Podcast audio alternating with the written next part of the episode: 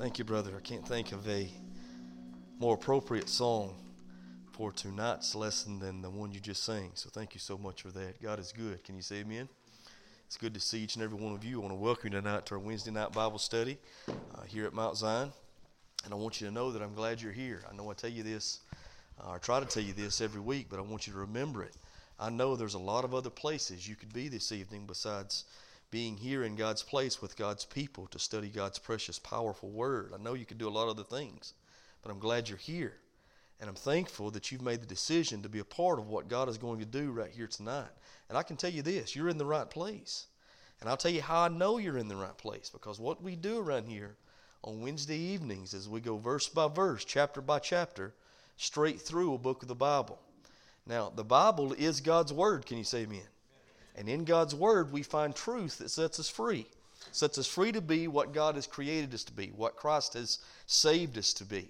And so I know that you are in the right place. And what I'm praying for, what my purpose is, is to dive deep into the truth of the Word of God so that all of our lives can be changed, mine included. I'll put mine at the top of the list. I, I want to be changed by what I find in God's precious, powerful truth, and that's what we have with our Bibles. And so I'm so thankful that you've made the decision to be here this evening.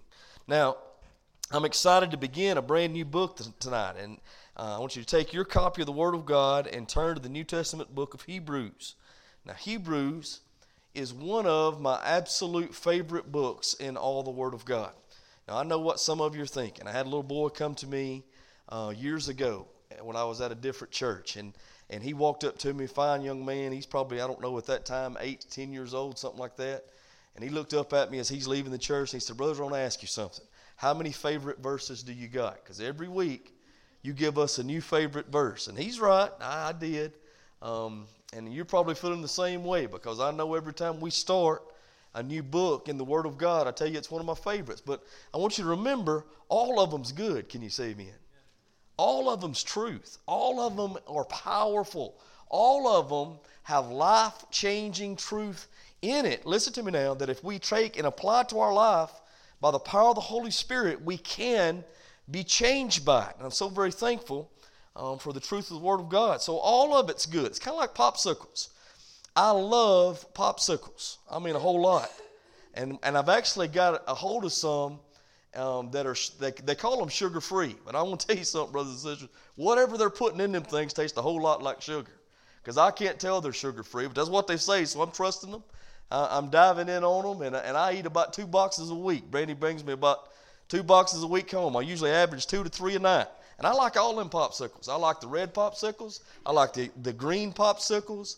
I like the banana popsicles, praise the Lord. I ain't never tried them, but I got a hold of them in this last batch, and man, they are fantastic. I like the orange popsicle. I like all the popsicles. But let me tell you my favorite popsicle. It's the grape popsicle. Amen. Now, what I try to do is um, hide all the grape popsicles before my kids get to it because they'll eat up everything. I mean, they eat you out of house and home, and if they find the grape popsicles, they're not going to save them for dad. They're just going to get them. So what I usually do is take the grape popsicles out of the bag, and I put it in. We got an old bag of uh, English peas up in the. Uh, nobody eats the English peas. Nobody looks for the English peas.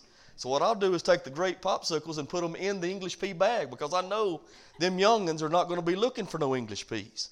So when I get ready for one, then I just go to the English pea bag and pull out the great popsicle. That's my favorite. yeah, that's right. Don't y'all tell them though. That's that's our secret. So I love the grape. Now all the popsicles are good, but the grape one that's special to me, and that's kind of like the book of Hebrews. Man, this book is special to me, and I'm hoping and praying that as we study it together and we get into this truth, it'll be special to you as well. Maybe it already is. I hope it is. But um, Man, this is this is good stuff. I'm telling you. I love the book of Hebrews. Let me uh, give you something that from one of my favorite preachers, Bible commentators, Bible scholars by the name of J. Vernon McGee. Now, if you don't know Dr. J. Vernon McGee, then I want to encourage you get to know him. Um, he has a still today. There's a daily radio prog- program called Through the Bible with J. Vernon McGee, and that he actually died in the late 70s. But man, if there's ever been a prophet, that brother was one, and he's been speaking truth over the radio waves for many years, and he's still doing so. So if you don't know him, get to know him. You can listen to that daily. He's got all kind of books, all kind of commentaries, and I would recommend all of them. But listen what he said concerning the book of Hebrews. He said the epistle to the Hebrews is of such importance that I rank it beside the epistle to the Romans, which is excelled by no other book. Well, you remember, you see how big of a statement that is if you remember our study of the book of Romans. Many of you remember that, where we went through the book of Romans and we said then that the book of Romans is so important, it's actually the declaration of the Christian faith. What does the book of Romans declare then? Well, it declares a lot of things. First of all, it declares who we are. Amen? Romans 3:10 says there is none righteous, no not one. Romans 3:23 says for all have sinned and come short of the glory of God. So the book of Romans declares unto sinful mankind who we are, but it also declares who Jesus is, that he is righteous and good and perfect and holy, and he is the propitiation, the suitable sacrifice for the sins of the whole world. That's why the Roman, book of Romans says in Romans 5 8, but God commended his love toward us that while we were yet sinners, Christ died for us. Amen? And we just celebrated the fact, we just sang about the fact that even though he died, he didn't stay dead. He is now our living hope. He conquered death, hell, and the grave so that we all could also conquer death, hell, and the grave if we put faith in Christ. And so I want you to understand the book of Romans declares who we are, it declares who God is, and then it declares unto us how much we need Him. Amen? Romans 6.23 says, The wages of sin is death, but the gift of God is eternal life through Jesus Christ our Lord. And then it tells us how we can know Him. It says, For all who call upon the name of the Lord shall be saved, Romans 10 13. So we need to understand, we need to know if, if he puts it, this great man of God puts it right up there with the book of Romans, then, folks, this is a powerful, special book. And uh, I believe when we get finished with it, it'll be special to you as well, if it's not already special to you. Now, um, let me give you something that, uh, that uh, Pastor G. Campbell Morgan said. Now, if you don't know G. Campbell Morgan, again, I encourage you to get to know him. Anything, any book you can find that G. Campbell Morgan wrote, get it. Any, any one of them. All of them's good. I love G. Campbell Morgan. Let me tell you what he said concerning the book of Romans and the importance of teaching the book of Romans. Listen to what he says in this. First of all, he tells us that the theme of the epistle to the Romans is the supreme glory of Christ, the Son of God and the Son of the man. It is the only book in which our Lord is presented in his high priestly office. So, really, what the, the book of uh, Hebrews does for us, it gives us the full picture of Jesus. Not just who he was, not just what he did, but also who he is now and what that means for each and every one of us. And we don't find that everywhere. We certainly find it in the book of Hebrews. Listen what else he said. I love this part. This is really good. The letter to, he, to the Hebrews has a, a special value today because there is abroad a very widespread conception of Christ which is lower than that of the New Testament. Now pay attention to what he just said there. And I want you to think as we as we read as I read this to you, I want you to think about a lot of the preaching that you hear today. All right? He says that there is a widespread conception of Christ that is lower than the New Testament writers. Now, what's he talking about? The understanding of Christ that is being preached today is much lower than that of New Testament writers. I remember when I was over at uh, some of my teachers at um, the Bible Institute, they would always say, if you're going to preach effectively, you have to have a high Christology. Amen? I like that. Now, what is Christology? Well, that's just the knowledge of who Christ is. It's an understanding of the deity of Christ, that He is the Son of God, but also the Son of Man. If He's not the Son of Man, then He can't do for men what men can't do for themselves. So both are important, but you must keep Christ in the proper category. And let me say to you something He's in a category all by Himself. And I want to go as far as to say this anybody who does not have a high view of Christ, a high Christology, then I want you to know you don't need to be speaking about Christ. Certainly don't need to be preaching from a pulpit. Listen, if you don't have a high view of Jesus, then who are you preaching about? And furthermore, why are you preaching? there's no power in it. And every preacher needs to ask himself those questions. No doubt about it. But I love how he puts the rest of this. Watch this right here. To illustrate what I mean by this, a recent writer has said one of the best things we can say about human nature is this that whenever a situation occurs which can only be solved by an individual laying down his life for his friends, some heroic person is certain to come forth sooner or later. Listen. And offer himself as the victim, a Curtius to leap in the gulf, a Socrates to drink the hemlock, a Christ to get himself crucified on Calvary. So, really, what this writer does is put Jesus in the same camp as Crucius and Socrates. Now, watch what else. G. Campbell Morgan goes on to say, I am not proposing to discuss that at any length. He said, I'm not going to spend a whole lot of time on that nonsense, but he does tell you what's wrong with it. He says, But at once I say that to place Christ in, this, in that connection is to me little short of blasphemy. And he's right. Let me go as far as to say this right here. Be careful about categorizing Jesus with everybody else. Never, ever refer to Jesus as the man upstairs. I know you've heard that. If you're saying that, quit saying it.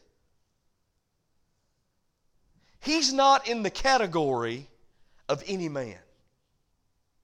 And he's not upstairs. He's right now seated at the right hand of the Father, holding the place of preeminence. If you remember, when Isaiah got a view of the throne room of God, he said that he saw God high and then he get, goes a step further. He said he was lifted up. He was high in relationship to all other high things. Amen? But he even went above that. He was lifted up above the high things. He's in a class all by himself. And to put him on the same level as Socrates or Crucius, listen, I agree with Dr. Morgan. He is create, he is speaking blasphemous words, no doubt about it. Now, let's go on. Listen what else he tells us.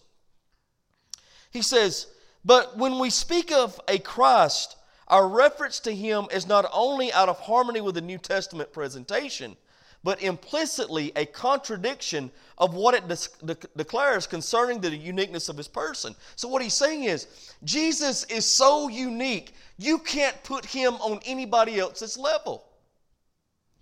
Let me, let me give you another one that I hear sometimes. I tell you what we need. We need Jesus in the White House. Jesus needs to run America. Let me give you, um, I understand what people are saying when they say that to some degree.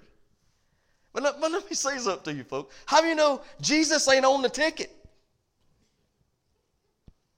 Are you hearing me? And he never will be. To say that Jesus would lower himself to become president of a country that will one day pass away is to put Jesus in a class he don't need to be in. To say Jesus would ever be in the White House or want the White House is to lessen who he is. He's already on the throne. Can you say amen? He's already in control. He guides and directs the heart of kings already. And let me tell you something everything that's happening is happening according to plan. The power the enemy has is power that has been allowed for a season. And I'm going to I'm going to be honest with you. I don't understand all the ins and outs of that. I don't. But why, how could I?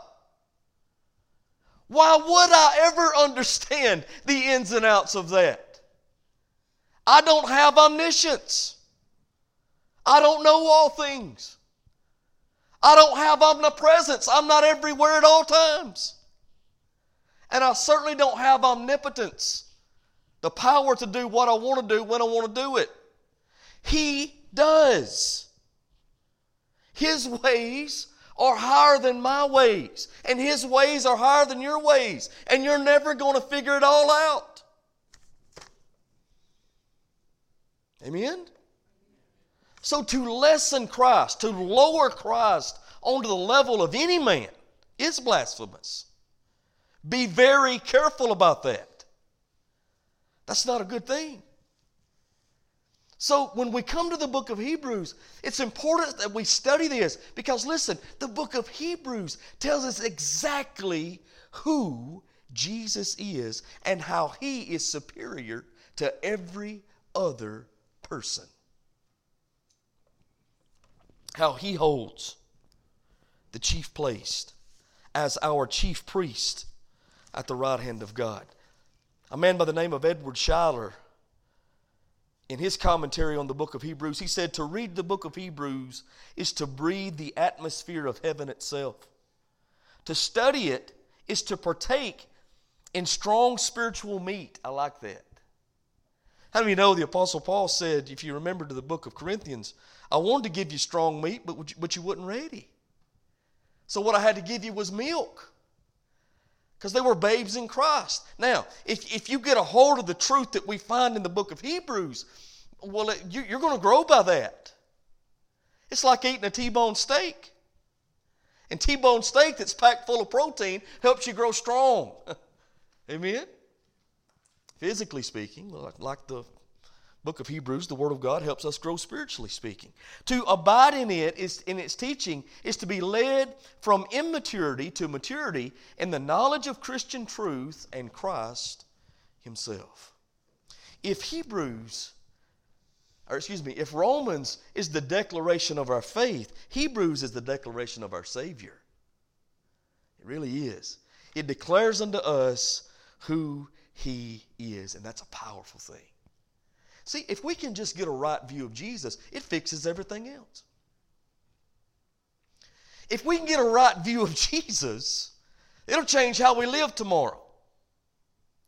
If we get a right view of Jesus, it'll change how we worship in church.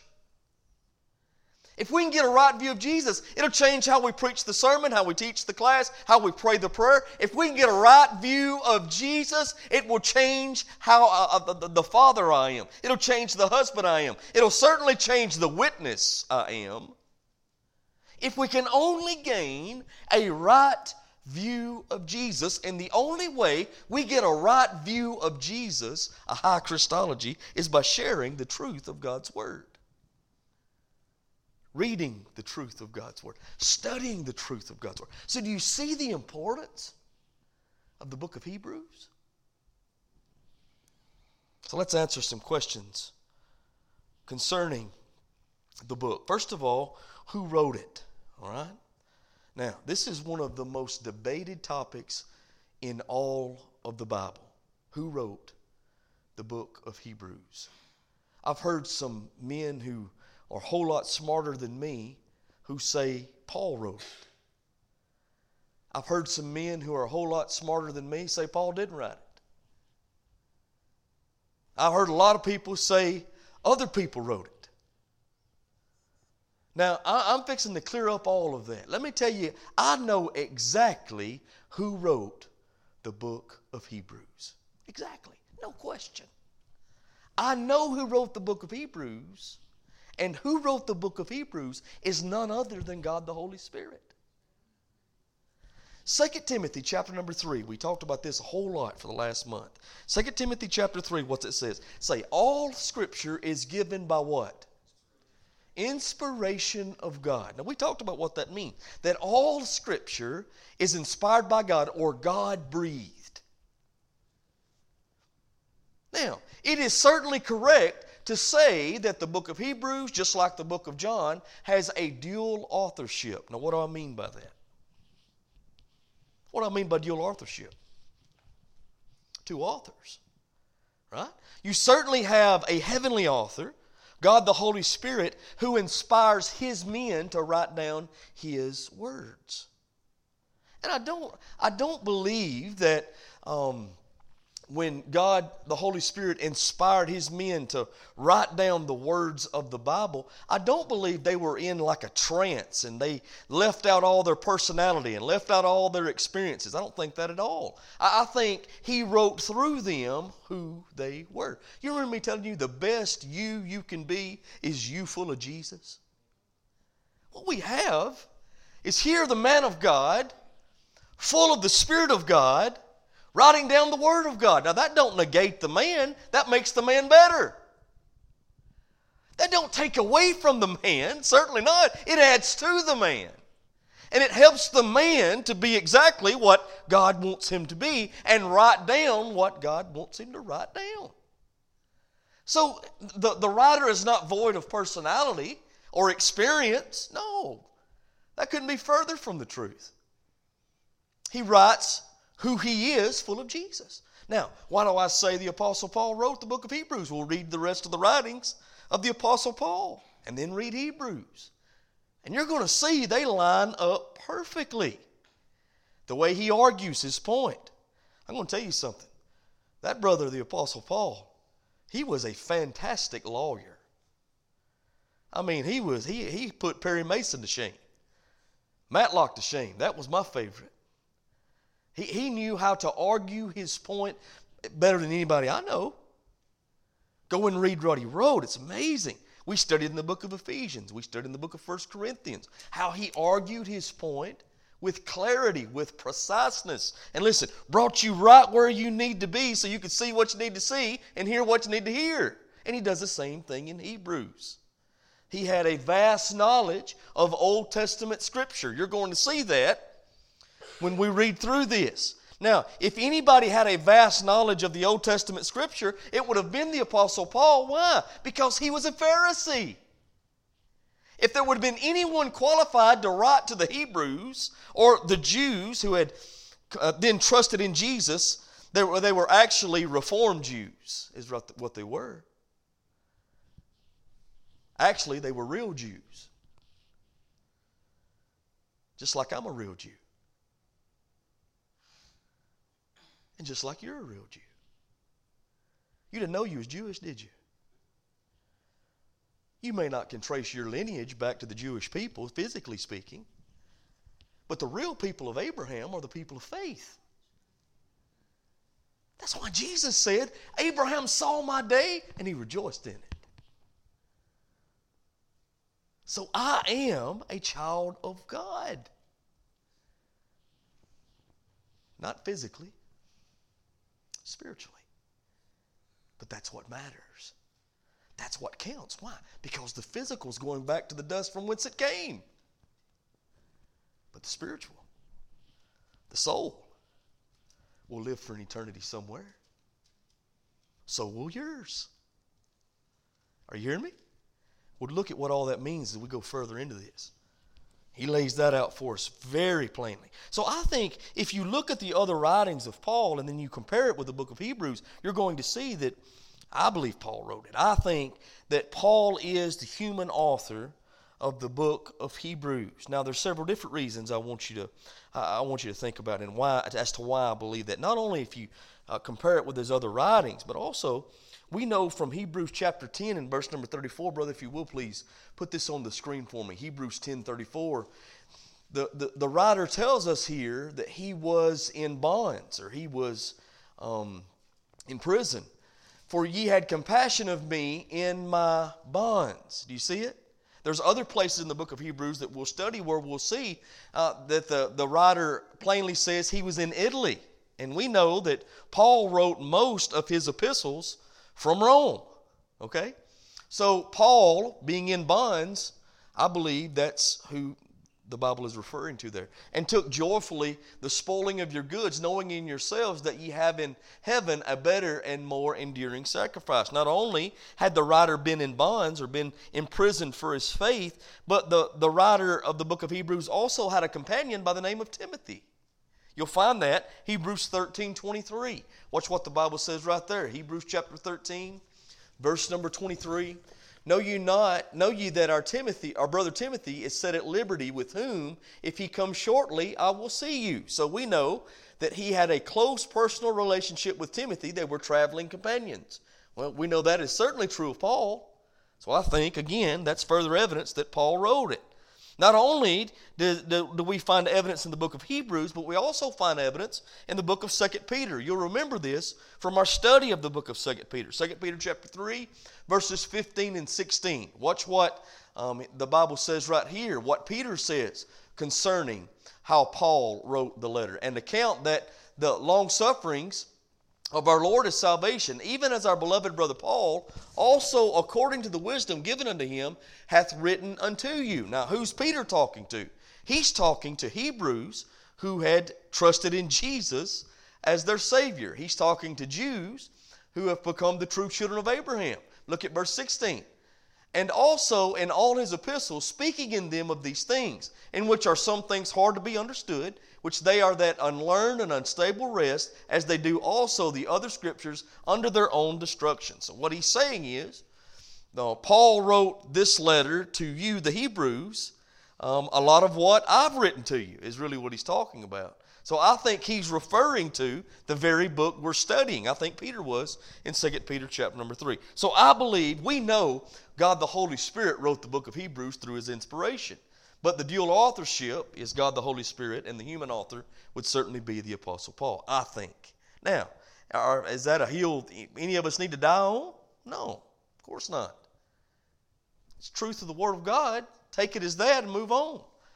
Paul did not sign his name to it. That's been the, the, uh, the greatest um, argument that people who are against the authorship of Paul use because he signs his name to everybody else. But I want you to think about this.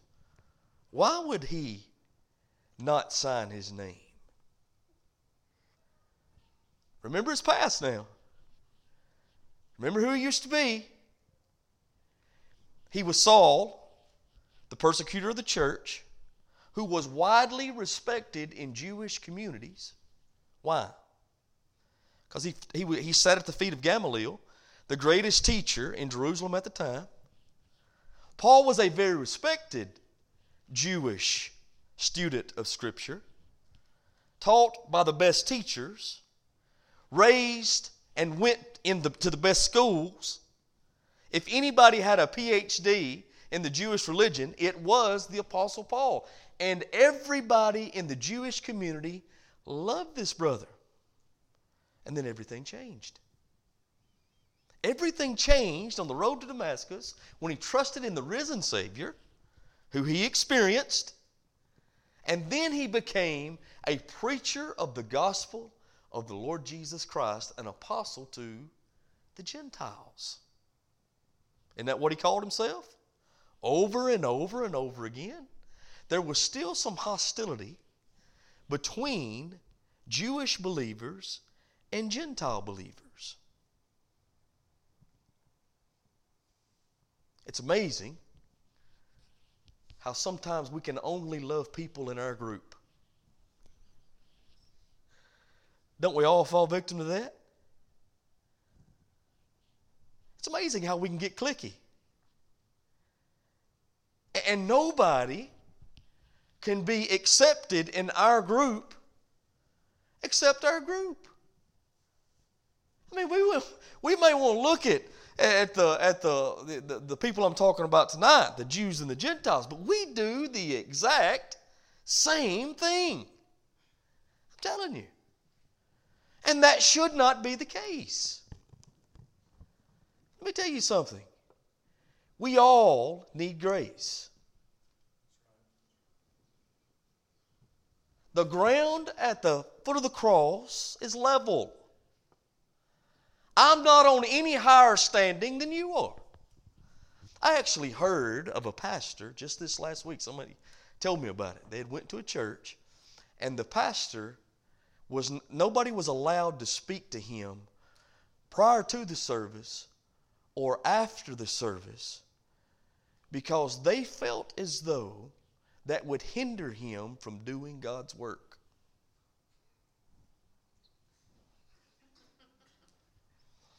What is God's work? Well, it's loving God. And then what? It's loving people. One is not exclusive from the other. You, matter of fact, you can't even say you love God if you don't love people, if you don't show compassion to people. But what has happened, we've put certain people up on a pedestal, and they think they're so high and mighty and spiritual that nobody else can get in their circle, can bother their work. And that's what scares me. That's their work. That ain't God's work. Are you hearing me? So we have got to be very careful about that stuff. God condemns it because He hates it. And what God hates, we ought to hate too. So you need to remember we're all, all in the same boat. There's a country song out right now. now. I don't agree with all the words of that song, but I'll tell you, I do agree with we all in the same boat, fishing in the same hole. And we are. We are. Each and every one of us. Man, we need Jesus. And this world needs Jesus. Amen? All right, so again, I think Paul wrote it. If you don't think that, that's all right. Now, when was it written? And this is important. When was the book of Hebrews written? A lot of people think it was written in the 90s, AD 90 and above. Most people think AD 93 to AD 96. But I don't believe that. Let me tell you why I don't believe that. Because as we read through the book of Hebrews, you're going to see that temple sacrifice was still being made when this brother wrote this scripture. Now, Hebrews 10 lays that out plainly. He talks about the blood of bulls and goats that were still being made day by day. those sacrifices in the temple still being made under the old covenant. Well, if that was true, then it could not have been written in AD 90 because if you remember in history, in AD 70, Titus the Roman came into Jerusalem and destroyed the temple.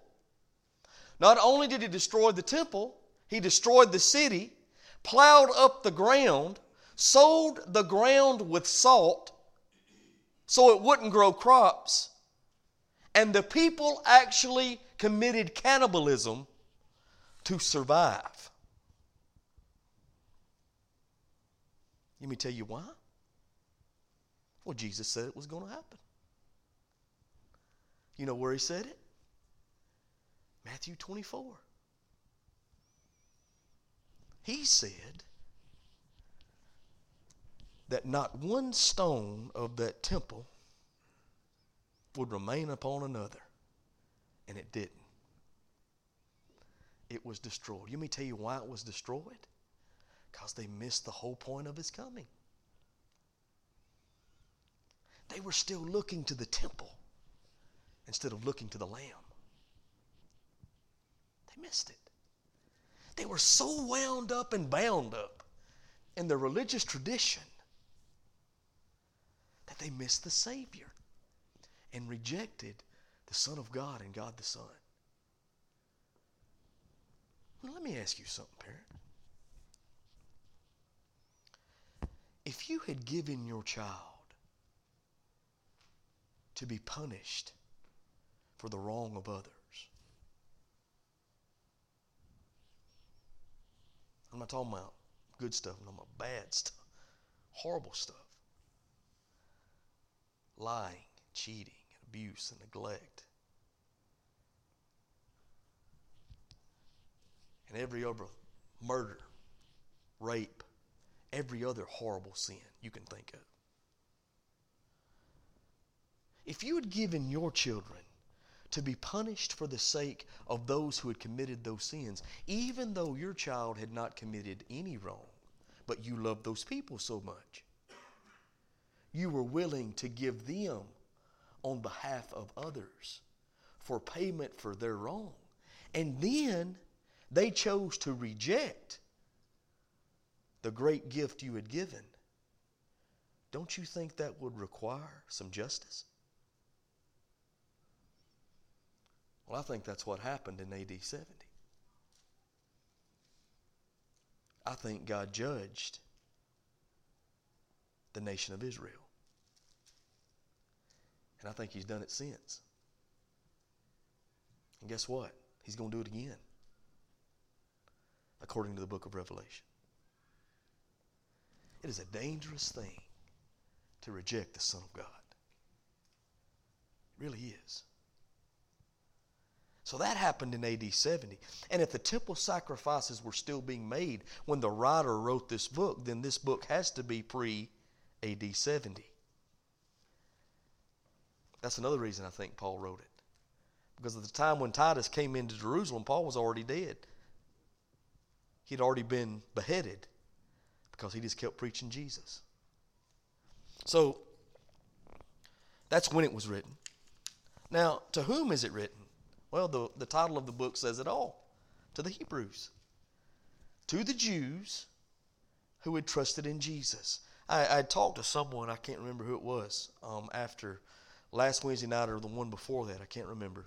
And, and you'd asked me if there were several Jews who trusted in Christ. Yes, a whole lot. Matter of fact, the first church was primarily made up of Jewish believers uh, when the day of Pentecost had come. When the day of Pentecost came and the Holy Spirit came as a rushing mighty wind, the Apostle Peter stood up and preached on that day. 3,000 people got saved. Those 3,000 people that got saved were Jewish believers. Later on, you'll see 2,000 more that got saved in Jerusalem through the preaching of the gospel and by the power of the Holy Spirit. Those too were Jewish believers. It wasn't until later on that God then sent the gospel message to the Gentiles. But it started in Jerusalem, and many Jews believed after the resurrection, which is again further proof of the resurrection. Were there some before? Yes. Joseph of Arimathea was a member of the Sanhedrin, the highest court of the Jewish people. He, we know he was a, a follower of Christ. He was the one who gave his tomb for Jesus to be buried in. I, I think, I, I don't have any evidence of this, but I think Nicodemus was a believer. And I don't know that he followed Jesus pre crucifixion and resurrection, but I think he was certainly would have been certainly a follower after the crucifixion and resurrection. Again, I don't have evidence of that, but I think it's true. So there were certain ones. Simon the leper. You remember Simon the leper? That was the house that Mary, um, um, the, the sister of Lazarus, where she anointed the feet of Jesus. Remember, we talked about the alabaster box two or three weeks ago? Well, that happened in the house of Simon the leper. Simon the leper was actually a Pharisee who had got leprosy, and Jesus healed him. Well, you know, he was a follower of Christ. so there were, there were many who did, but I don't know how many. Several after. So it was written to the Hebrews who had trusted in Jesus as Messiah, as Savior. Now, why was it written? Well, we've already talked about a lot of that. Let me give you a final quote from G. Campbell Morgan that I really like. Romans revealed the necessity of the Christian faith, but he, Hebrews reveals the superiority of the Christian faith. I love that. I love that. Why is the Christian faith superior? And I make no argument. Listen, I am not trying to pull any punches. I'm not trying to hide anything I believe. I believe the Christian faith is superior to all other faiths. I don't apologize for that. No, I'm not arrogant. I'm not trying to be arrogant about that either. Amen? I'm not trying to be mean about it. I'm just trying to tell the truth. But I am dogmatic in that, in that belief. It is superior to other faiths. There are not many ways to God. I know you've heard that. If you ever went to the church of Oprah Winfrey, you heard it. I mean, she said stuff, she loved that stuff. Give everybody the warm and fuzzies, and everybody stand up, clap, talk about their new book. I ain't against Oprah. I'm just saying. She's a great talk show host, but a terrible theologian. Terrible. There's not many ways to God, never has been. There are not many gods. There's only one God. And the one God has been revealed to us in the person of His Son. Are you hearing me? Why am I so dogmatic that there's only one true faith and only one true Savior? Listen to what the Savior said I am the way. The way, not a way. Now he could have said a way, and if he had of, that would have opened up all kind of other opportunities for, to get to God, to know God, to get to the kingdom of heaven. Because remember, that's what he came preaching about the kingdom of heaven and knowing the Father and what all this means. And he said, I am the way into the kingdom. I am the way to the Father, not a way. There's no other way. I am the truth. How many of you know truth is not in a plan, but in a man? it's in a man, the God man. The Lord Jesus Christ. He is the essence of truth. He is the Word made flesh, the Logos. The Greek word logos that is used, or excuse me, the um, logos is the original uh, writing. Logos is the Greek word for word. Jesus is the Word, the Logos made flesh. That word Logos in the Greek means the Word that got everything started. Think about that just a minute. In the beginning was the Word, and the Word was with God, and the Word was God. And there wasn't anything made that was made unless it was made by Him. Jesus is the Logos, He is the Word, He is the truth. Remember how I told you that we live in a universe governed by laws? And if it has laws, there has to be a lawgiver. Laws that are true. They're not true because science proved them. Again, I don't have more faith in the Word of God because we see science continually proving the Word of God. It gives me a little more faith in science. Are you hearing me? However, I think it's right for us to point out to an unbeliever that there are several, several truths in the Word of God that science has continually backed up. It just hadn't caught up yet fully. Maybe it will. I don't know. But through the advancement of technology, it has caught up a lot. What I'm saying is, Jesus got all this started with absolute total truth, for He is the essence of truth. He is the way, He is the truth. And then the Bible says, what? The life. Who said that? John 14, 6. Why am I dogmatic in my belief? Because He's pretty dogmatic. That's what He said.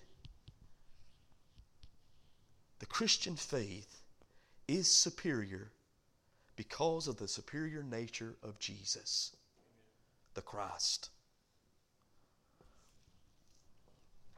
We just sang about it a little bit ago. We just celebrated it Sunday. The main reason, the big reason that I know the Christian faith is superior is because I can take you right now to the tomb of Muhammad. Muslims all over the world make pilgrimages to his tomb on a yearly basis.